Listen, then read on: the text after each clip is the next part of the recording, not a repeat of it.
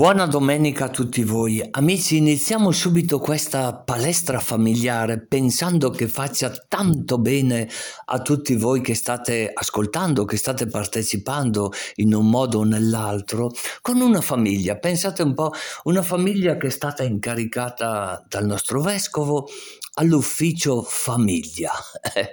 Eh, quando sentite la parola ufficio magari uno pensa a delle cose burocratiche, sì, ci possono essere anche quelle, ma fondamentalmente, come si dice, no? la pastorale familiare. È una famiglia molto interessante, originaria di Passirano, però ascoltate voi, ascoltate voi proprio mm, con figli e, e, che si sono messi a di, eh, disponibili di tutte le famiglie praticamente, perciò scrivete ufficio della famiglia, Curia, via Trieste, a Brescia per chi avesse eh, delle necessità particolari o anche solo delle curiosità. Volevo dirvi che però, mm, visto che siamo in un tempo particolare dell'anno liturgico, non tutti, non tutti sanno perché uno dovrebbe vivere il digiuno il digiuno personale, magari anche familiare. Chiediamolo a Elide Siviero. Elide Siviero, oramai la conoscete, scrive sulla rivista Madre. Buona palestra familiare a tutti. La Chiesa propone due giorni all'anno in cui è obbligatorio il digiuno per le persone dai 16 ai 60 anni che siano sane, il mercoledì delle ceneri e il venerdì santo quindi il digiuno, la preghiera e la carità sono i pilastri su cui si fonda la Quaresima, ma il digiuno è obbligatorio in questi due giorni. Poi, nei venerdì di Quaresima, è consigliata una astensione dai cibi che ci piacciono di più. Ma che significato ha digiunare? Prima di tutto, certo, vuol dire privarsi del cibo. Il digiuno nella Chiesa Cattolica consiste in una colazione leggera e in un pasto diviso durante la giornata. Alcuni fanno anche il digiuno a pane ed acqua ma il significato profondo è duplice. Da una parte privarsi del cibo perché il corpo ci parli di una fame di vita, che sia fame di Dio, per essere uniti alla passione di Cristo e volere entrare nel mistero della sua morte e della sua risurrezione dall'altra il digiuno è anche la partecipazione alla vita di coloro che davvero soffrono la fame e per i quali la nostra rinuncia diventa carità, diventa servizio. Ma certo questo digiuno può avere molti altri aspetti, non solo il digiuno dal cibo, ma anche il digiuno dalle liti, dalle contese, il digiuno dalle cose che ci piacciono digiunare, dal televisore, dalle notizie che possono bombardarci, dal bisogno di essere sempre attaccato a Facebook, ai social. Possiamo proporre questo ai bambini, queste piccole rinunce che servono per costruire una volontà forte, per essere uniti a Cristo ed imparare a seguirlo.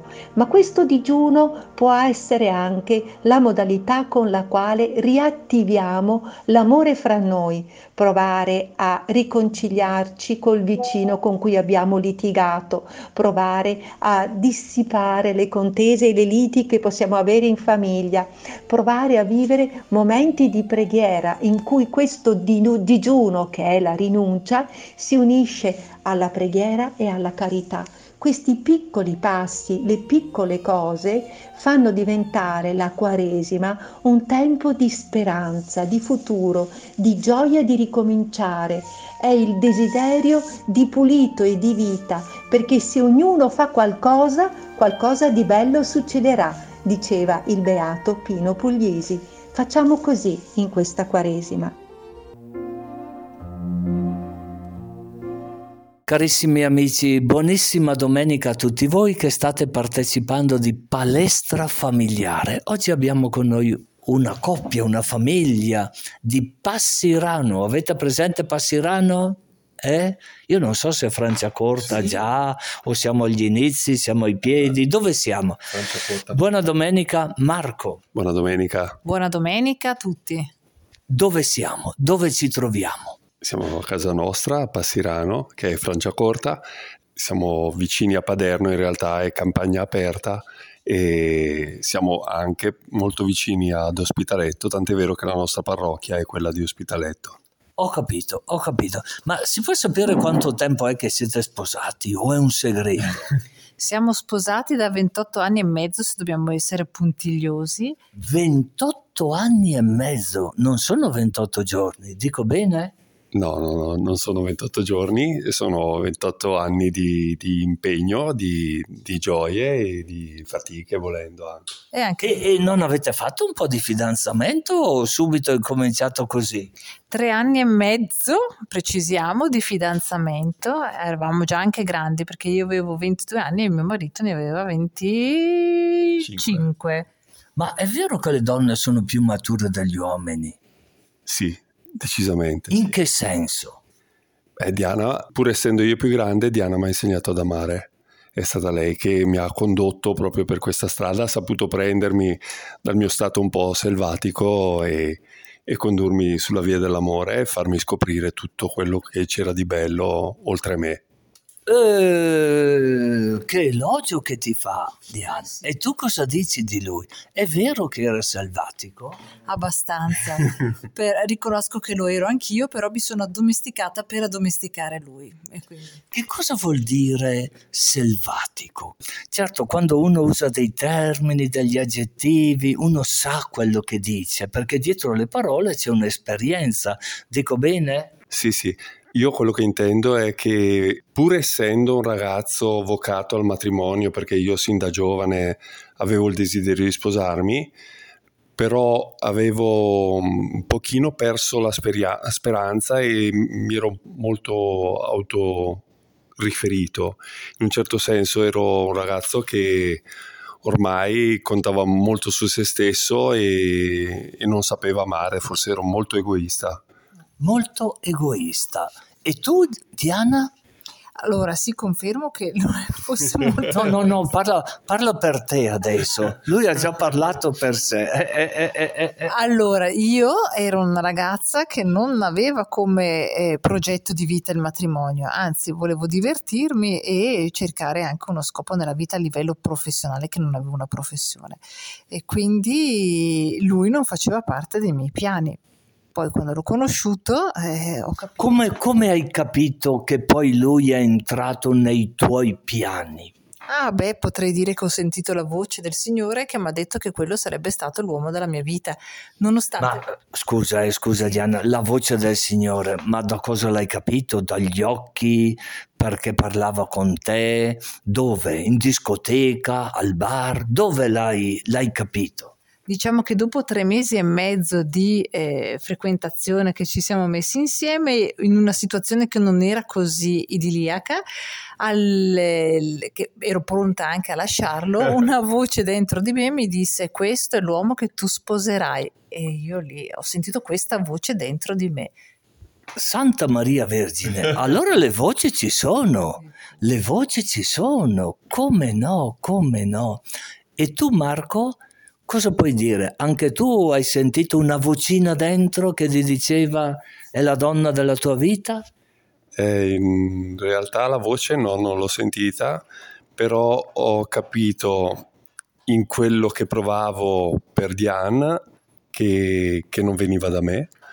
Ho capito che tutti i dubbi che avevo sulla mia fede svanivano perché nell'amore ho compreso Dio, cioè Diane mi ha fatto comprendere l'amore e io nell'amore ho compreso Dio e tutto il senso della mia vita. Ho capito. Allora questo mi porta a chiedervi, ma mm, che parlate dell'amore, il senso della vita, Dio, tante cose, no?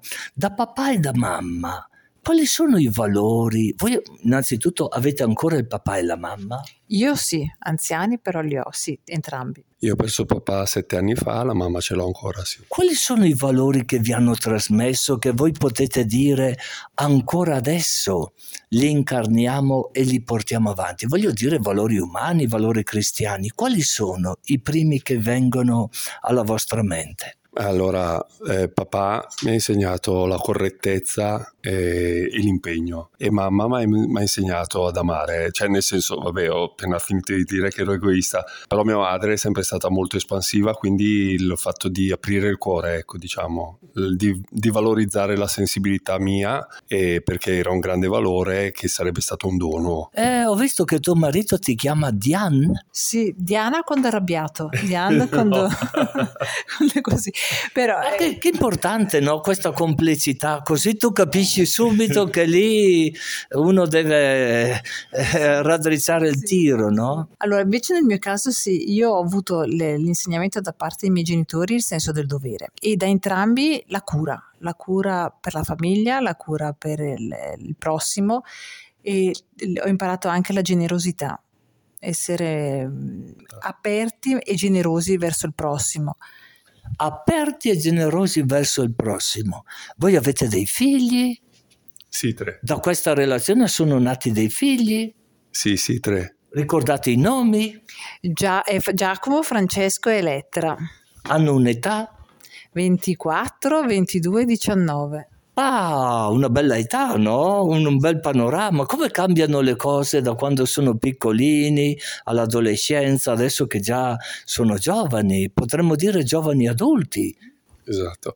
Beh, la, diciamo che fino ai 10-11 anni è l'età d'oro della famiglia, nel senso che si fa tutto insieme, c'è, c'è un grande... Allora, saltando i primi anni che sono difficili perché sono anni di, di, di, ritrovo dell'equilibrio nella coppia, quando i figli cominciano ad avere dai 3 anni fino ai 10 anni è, un, è l'età d'oro della famiglia. Poi c'è periodo, il periodo dell'adolescenza che è problematico, però grazie a Dio avendo un pochino di... Ma eh, voi avete avuto adolescenza oppure no? Sì, sì, io ero anche brava. Nostra, eh? Intendo. Ah. Allora, io fino alla terza media, quando ho preso la cresima, cioè ho fatto la cresima, ho abbandonato la chiesa, ho abbandonato tutto, facevo la, la mia esperienza di vita, sempre facendo la brava ragazza. E dopo, quando ho conosciuto Marco, ho, ho riscoperto la mia fede e, e il mio credo. La brava ragazza, che cosa vuol dire fare la brava ragazza? Vuol dire andare diritto? Esatto, andare diritto, sì. E tu Marco andavi sempre diritto? Sì, più o meno, no, allora sì, anch'io in generale ero un bravo ragazzo. Diciamo che ero un po' stupido con la macchina, me l'ha, questo me l'ha fatto comprendere un frate quando andavo a confessarmi, perché mi, mi, metteva sempre nella lista dei peccati se ero sempre responsabile e attento sulla strada, avevo capito che ero un gran peccatore. Un... un... frate, un frate. E perché sceglievi il frate? Perché era largo di maniche, come dicevano una volta? No, no, perché come, come coppia abbiamo avuto un confessore per i primi anni, poi dopo è stato nominato parroco, quindi aveva meno tempo per noi e quindi ci siamo spostati a San Francesco per la messa e là avevo trovato un padre che era proprio vicino a, alla porta, no, non cercavo il largo di maniche, cercavo un confessore e ho trovato una persona sensibile, molto aperta e anche un pochino diversa rispetto al genere di confessore che avevo io. Allora, se capisco bene, no? Perché voi sapete che quando uno dice un confessore, tante volte è più che altro come un accompagnatore spirituale, qualcosa del genere, perché non è solo fare l'elenco dei propri limiti, dei propri errori, dei propri peccati, no? E, um, ho capito bene che questo frate era un po' come il vostro, una volta si diceva direttore spirituale, oggi si preferisce usare la parola accompagnamento spirituale. È così o mi sbaglio? Eh, no, in realtà il frate no, non lo è stato, è stato molto di più il primo che era curato al Duomo e, e, poi dopo invece... Quale Duomo? Duomo di Brescia, eh, era, era, un giovane curato all'epoca, ci ha conosciuti e ci ha cresciuti davvero come confessore e come accompagnatore spirituale. Poi dopo la... Così voi avete un bel ricordo di questo sacerdote, di questo curato? Un ottimo ricordo, anche perché ci ha guidato poi alla scoperta della nostra vocazione al matrimonio e ci ha indirizzato poi il nostro cammino al, al matrimonio presso l'Istituto Pro Famiglia e da lì dopo noi abbiamo sposato la vocazione dell'istituto. L'istituto pro famiglia, si può sapere che cos'è? Perché la parola già istituto mi sembra una parola un po' di altri tempi, una parola un po' antica, no? Perché istituto pro famiglia, a favore della famiglia? Beh, lì la storia è lunga, cent'anni come storia. Il fondatore ha cominciato edu- ad educare delle ragazze nella, nella, risco- nella scoperta dell'amore, nella formazione remota alla famiglia. Sì, sì, d'accordo. Se non mi sbaglio è Don Zuaban, Zubani, no? Zuaboni. Zuaboni, Zuaboni. Mi ricordo quello, eh, come si chiama, la scuola di vita familiare, no? Certamente. Perciò invito gli ascoltatori di andare a cercarlo in internet. Però voi, perché vi siete avvicinati all'Istituto Prof? Sono curioso, eh? Beh, il, padre confessore, noi cercavamo di un cammino serio e profondo e quindi nostro, la nostra guida spirituale, che era appunto questo confessore del Duomo, ci ha indirizzato all'istituto. Quando ci siamo, ci siamo recati all'istituto per iscriverci, ci hanno spiegato benissimo che era un corso di sei mesi, tutti i sabati, domeniche, tutti i sabati presenti ed erano 25 incontri, 26 incontri che a noi all'inizio ha spaventato. Eh, se non mi sbaglio, questo istituto si trova a Monpiano, no? Attualmente, come sede. no? All'epoca era ancora a San Giovanni e ora è a- in via della Lama a Monpiano e accompagna i fidanzati, gli sposi, gli sposi più adulti fino alla vedovanza. Ecco, quello che mi fa un po' specie, specie in senso buono del termine, no? Noi cercavamo un cammino serio, ha detto tua moglie, Diane. Perché un cammino serio? Che cosa vuol dire cercare un cammino serio che non si accontenta, diciamo così, non voglio dire della superficialità della vita o della routine della vita, perché un cammino serio? Allora, bisogna un pochino costruirla questa risposta. Allora, diciamo che appunto noi ci siamo davvero amati e nel, nel cominciare a conoscerci, ad amarci, ci siamo cominciati a trovare anche mh, al nostro posto nella fede, ok?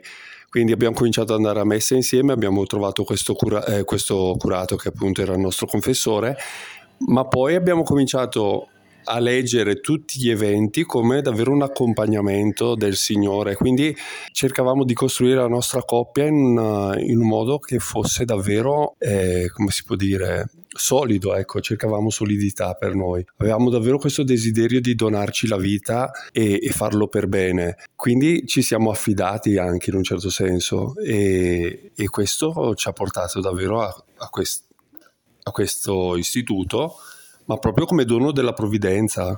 come dono della provvidenza. Ascoltando tuo marito mi veniva in mente, tu correggimi eh, se interpreto bene, come un progetto di vita solido che non si basa solo sulle emozioni, anche importanti, ma che vuole avere dei sentimenti duraturi nel tempo. È corretto? È corretto, sì, che poi questo progetto l'abbiamo scoperto man mano abbiamo fatto questo cammino, questo percorso per i fidanzati che nel momento in cui hanno parlato di indissolubilità mi ha messo particolarmente in crisi, al punto tale che ho deciso, cioè ho deciso, mh, ho avuto il dubbio di sposarmi in chiesa e cammin facendo, perché avevo manifestato questi miei dubbi alla, nostra guida spirituale, che era il famoso curato del Duomo, mi ha detto tu prosegui, vedrai che dopo le risposte le avrai. E di fatti è stato così, ho proseguito e ho avuto le risposte. C'ero, quindi mi sono convinta che, mia, che quella era la mia strada e quella di stare insieme a mio marito, nonostante le avversità. Nonostante le avversità. Allora vuol dire che qualche volta avete avuto anche, non so se delle discussioni, eh, e- e come fate poi, mm, non so se riconciliarsi è la parola giusta, no? A rimanere in pace. Come fate a rimanere in pace? A perdonarvi? Vi perdonate qualche volta? Sì, quello sì. Allora, Diana è maestra di ironia. Lei quando, quando ci sono le- i bisticci, io tendo ad essere un po' musone e lei poi la butta sul, sul ridere e- ed è irresistibile, io cedo. Ehm, poi nel tempo sono diventato un pochino più bravo io, penso. Allora vuol dire che ha umore. allora vuol dire che ha umore. Sì, sì, beh, la, la, la sua prima dote che mi ha conquistato è questo, gli occhi vivi e, e saper stare insieme alla gente con, con brio a brio. Una domanda, una domanda perché se qualcuno si fosse sintonizzato in questo momento con palestra familiare, eh, sappiate che stiamo dialogando così bene, in un modo ameno, con Diane, Diana a seconda, e Marco. E Marco, una coppia di Passirano. Ecco, vi invito a seguire attentamente questi ultimi passaggi. Eventualmente chiedo a voi si può andare a dormire senza essere in pace. Vi è capitato qualche volta di andare a, dormi- a dormire e dire ah, lo perdonerò domani? O dopodomani o fra una settimana. Vi è capitato ancora? E come noi avevamo messo in pratica quello che dicevano gli psicologi che bisogna risolvere la cosa prima di andare a letto. Non è vero, andate a dormire che il giorno dopo avrete già dimenticato tutto, con gli anni si dimentica e, e si ricomincia da capo al mattino. Perciò io sono dell'idea che bisogna dormire e pensarci su, che comunque lo spirito agisce anche durante la notte. Anche lo spirito agisce anche durante la notte. Oh, che interessante, questo non l'ho mai letto letto da nessuna parte, non l'ho mai, però è interessante, interessante. Lo spirito agisce anche dormendo, ma si può dormire senza avere dei soprassalti nella notte? Eh, insomma, può succedere che, che in effetti il, l'animo non sia sereno.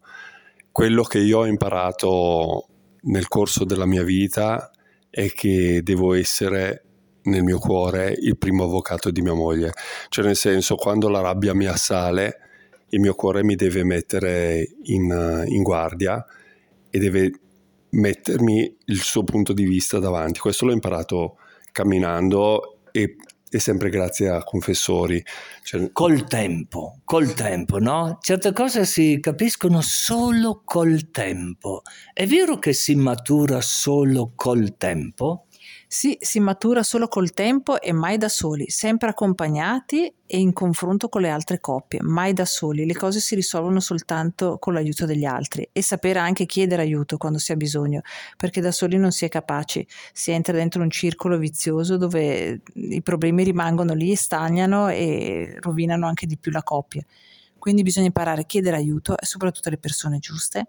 E la confessione nel nostro caso è stato un grandissimo sollievo e anche di consiglio. E anche di consiglio. I figli, i figli eh, visto che avete dei figli già che hanno superato l'adolescenza o dovrebbero averla superata, visto l'età che avete detto, mi sembra 20... 19 24, dai 19 ai 24. Dai 19 ai 24. Qual è la gioia e le preoccupazioni che danno questi figli? La gioia è già solo il fatto che esistano, perché noi li abbiamo desiderati anche molto. E, ehm, due maschi e una femmina? Esatto, due maschi e una femmina. Come si chiama la femmina? Elettra Maria. Elettra, e gli altri due mi sono dimenticato? Giacomo e Francesco. Giacomo e Francesco. Quali sono le gioie che vi danno oltre all'esistenza, al fatto di esistere, no? Così nel come potremmo dire, nella routine della vita familiare, perché voi avete anche un lavoro, se non mi sbaglio, no? oltre alla famiglia. La soddisfazione che ci danno loro è questa maturità di pensiero che insegna pure a noi, c'è uno scambio di ruoli, noi abbiamo insegnato a loro ma anche loro adesso ci stanno insegnando e sono anche dei buoni consiglieri. Si vede che lo spirito agisce anche attraverso loro e, cioè, e ci, parlano, ci parla anche attraverso loro, quindi anche questo confronto tra adulti. Sì, poi questa, questo desiderio di giustizia dei giovani e questa freschezza che, che poi a volte noi magari tendiamo a dimenticare, nel senso che con la maturità si tende a diventare sempre più morbidi, mentre invece loro giovani sono belli carichi e anche giusti. Sono ragazzi che hanno ancora i valori solidi, grazie a Dio, e, beh, sono intelli- cioè, diciamo che c'è un, uno scambio davvero che arricchisce tutti e due. Cosa fanno? Studiano, lavoro i vostri figli? Che cosa fanno di bello? Io rispondo a questa domanda, sono in cammino. Studiano? Ma. Lavorano? sì. Sono in cammino, sono in ricerca, ancora non hanno capito qual è la loro strada. Ecco, il papà lui sa che, che studi stanno facendo. Guardiamo, guardiamo. No, allora il primo figlio sta studiando e fa, oddio, no perché continua a cambiare indirizzi, quindi non è che lo so molto bene, beni, beni culturali. Beni culturali, dove? Dove? A Verona, però proviene da scienze della formazione primaria e sta anche facendo un po' di attività come maestro supplente. Ho capito. La figlia? La figlia ha finito, si è diplomata con grande soddisfazione, nel senso con un buon profitto, e ora sta facendo il corso per diventare hostess. Noi speravamo che portasse avanti gli studi. Hostess? Ah, chissà quando la troverete sugli aerei. Ah, boh, Mi immagino, no? Vedremo dove andrà, eh, però questo è un percorso transitorio. Lei è un'esperienza che vuole fare, poi dopo ha promesso che ritornerà e si impegnerà in... Francesco? E Francesco è quello che, che più potrebbe, avrebbe, secondo me, secondo il papà come l'ha letto, diciamo non quello che desiderava il papà, ma quello che ha letto in Francesco, aveva dei grandissimi potenziali, poteva essere un intellettuale, però non amava studiare, lui ha finito, si è diplomato, ha cominciato a lavorare, ora viaggerà Vedremo. Viaggerà, bello, bello questo. Ascoltate, io vi chiedo innanzitutto grazie per la vostra testimonianza. Eh, vi sentite di dare una preghiera, una benedizione a tutte le famiglie che ci stanno ascoltando in questo momento? Così come lo Spirito Santo, visto che tua moglie parlava che lo Spirito agisce, no? Eh, guardiamo, qual è la prima preghiera che vi viene spontanea o quella che fate voi di solito, no? Ce n'è una in particolare? Ecco, noi tutte le mattine, questo ce l'hanno insegnato, invochiamo lo Spirito Santo insieme e quindi facciamo un'invocazione allo Spirito Santo e poi durante i pasti noi preghiamo in famiglia tutti insieme. Non sempre ci sono gli altri figli, nel senso che se ne vanno via per conto loro, però durante i pasti è un'abitudine che noi abbiamo di pregare insieme. Perché la preghiera durante i pasti? Perché è importante, al di là di quello che si mangia e di quello che si parla poi durante la digestione? Eh, questo è un dono che ci ha fatto una, un ragazzo africano ghanese, era un amico che frequentava la nostra casa sporadicamente e tutte le volte che gli si offriva anche solo un succo di frutta lui benediceva e Diana ed io all'epoca eravamo molto giovani, non lo usavamo questo non usavamo la preghiera prima i pasti, però abbiamo imparato da lui e in questo modo abbiamo insegnato ai nostri figli a pregare, cioè loro vedendo noi pregare hanno imparato automaticamente senza dover insegnare loro. E se posso aggiungere un'altra preghiera molto cara è la benedizione che io facevo ai miei figli tutte le sere. E il Signore sia sopra di te per proteggerti, davanti a te per guidarti, dietro di te per custodirti, dentro di te per benedirti, nel nome del Padre, Figlio e dello Spirito Santo. Cioè questa la facevi prima di dormire dei figli? Sì, prima di metterli a letto e alla fine Elettra, la, la più piccola, la, la, ripeteva a me, cioè poi lei benediceva a me. Oh, che bello, che bello. Sì, e l'ha imparata anche tua moglie? Io la, la, confondo, la costruisco in modo diverso, però più o meno so quali sono le parole. Non sono molto brava su queste cose. È, è bellissima questa preghiera. Ecco, avete visto, cari amici, già questa domenica abbiamo la preghiera per i figli. Marco, prova a ripeterla un po' più adagio, vi ringrazio, vi auguro una buonissima domenica a tutti voi. Prova a dirla un po' più adagio così la memorizzo anch'io. Il Signore sia sopra di te per proteggerti, davanti a te per guidarti, dietro di te per custodirti, dentro di te per benedirti. Grazie e auguroni!